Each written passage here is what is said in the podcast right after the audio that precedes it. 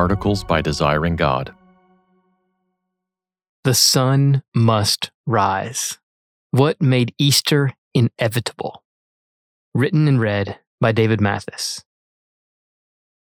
They have taken the Lord out of the tomb. These words from a breathless Mary Magdalene were the first breaking of the news that Sunday morning. And we do not know where they have laid him. Just as Mary herself had run to inform Peter and the other disciple, the one whom Jesus loved, they then ran together to check for themselves. That Jesus' body was gone, they now believed. But somehow, even with Jesus' words to them on multiple occasions about his coming death and resurrection, they, like Mary, did not understand. On this world-changing Sunday morning, Jesus' closest disciples first assumed his body had been taken and laid elsewhere. John chapter 20, verse 9 explains, "As yet they did not understand the scripture that he must rise from the dead." Must rise. In Jesus' mind, and in the courts of heaven, and in the pages of Holy Scripture, the suffering and subsequent resurrection of the Messiah were not just possibilities or likelihoods. These were not options. They were musts. Jesus had said it before, and later that day he would explain it again. It was necessary, that it must have happened this way. As he says in Luke 24, "O foolish ones, and slow of heart to believe all that the prophets have spoken, was it not necessary that the Christ should suffer these things and enter into his glory?" And then again, later in that same chapter, Jesus says, "Everything written about me in the law of Moses and the prophets and the Psalms must be fulfilled, that the Christ should suffer and on the third day rise from the dead." But when Peter and John first looked into the empty tomb, that necessity had not yet struck them. Fresh off the devastating grief of the previous 2 days, doubtless the two worst days of their lives, they still were coming to terms with his death. And they assumed, with Mary, that he was still dead and they, some undefined group, had moved the body. Having seen the empty tomb, John reports, the disciples went back to their homes. Only Mary stayed behind and soon found him alive. Then, with his commission, she went and announced to the disciples, "I have seen the Lord." Christ must rise. However slow his disciples had been to understand the necessity of his suffering and rising, they soon became convinced. And not just that he did rise, that was indisputable, but that he had to rise. It was necessary. It must have happened this way. Just 50 days later, when Pentecost came, Peter would preach this in public. Not just the resurrection, but its necessity. At the height of his sermon, Peter declares about his Lord, "This Jesus, who was crucified and killed by the hands of lawless men, God raised him up, loosing the pangs of death, because it was not possible for him to be held by it." Death could not hold him, restrain him, keep him. It was not possible. Christ, the Son, had to rise. Why? We might ask on this Resurrection Sunday, was it necessary? Why did Jesus have to rise? Acts 2, together with other New Testament texts, give us at least 5 reasons why the Son had to rise again. Number 1, to make good on God's Word. First, the Word of the living God was at stake. Through his prophets, God had long promised to send his people a climactically anointed one, the Messiah, heir to David's throne and rallying hope of Israel. And essential to that messianic promise was an eternal reign. Not only would David's line continue one generation after another, but one great heir was coming who would reign without end. Even in his own lifetime, David himself had spoken in Psalm 16 of God not abandoning his soul and not letting his Holy One see corruption. which Christians, including Peter, came to see as one of many Old Covenant anticipations of the coming Messiah's return, which is how Peter argues in that first Holy Spirit-anointed sermon in Acts 2. God's anointed king would fulfill the promise of God's word. Jesus was and is that Christ. Therefore, it was impossible for him to be kept from that eternal reign.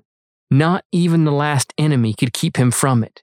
Strong as the power of death may seem, it was and is no match for the omnipotent God working for his Messiah. Number 2, to vindicate his sinless life. Jesus' life was without sin. He was utterly innocent, and rising again vindicated his perfect human life. Death and Satan had no claim on him because Jesus, in the words of Colossians 2:14, had no record of debt that stood against him with its legal demands. With respect to Jesus, Satan and his minions never had been armed. They had no hooks in him because he had no sin or guilt.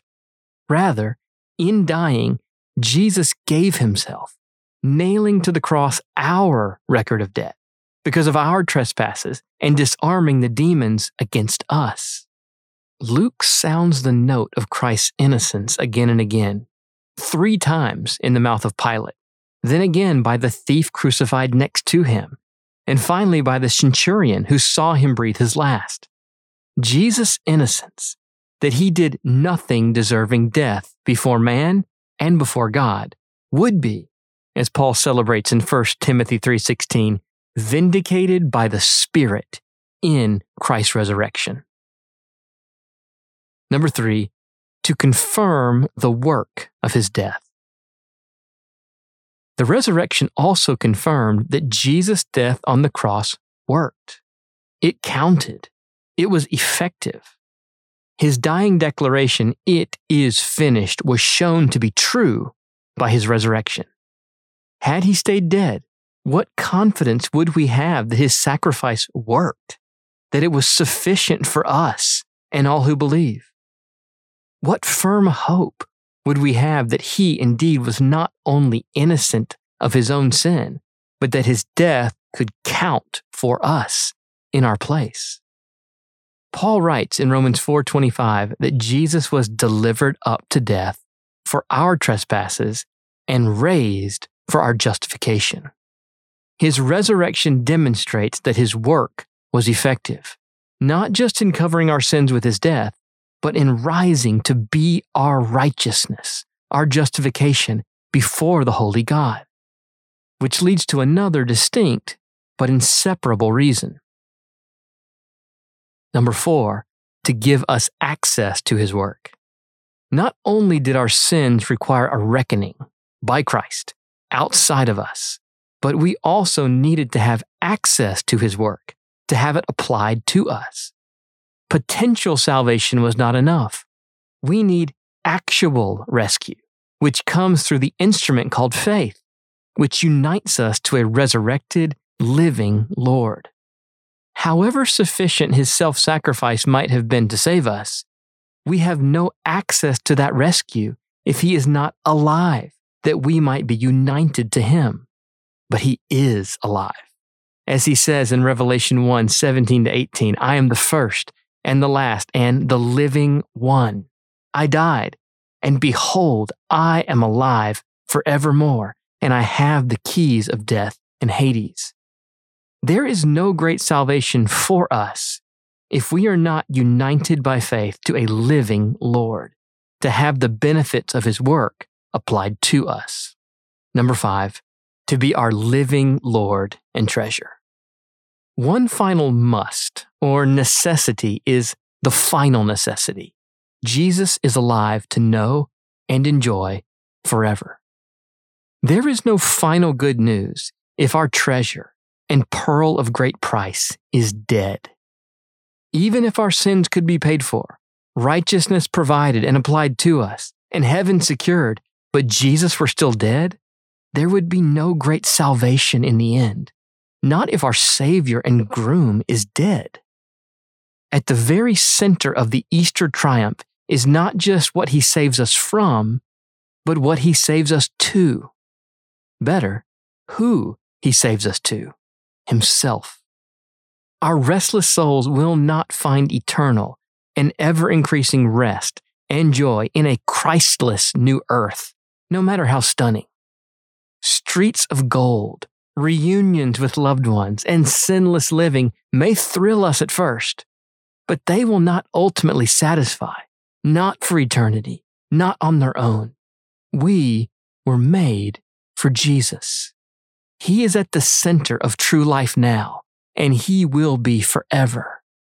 If there is no living Christ, there is no final, satisfying eternity.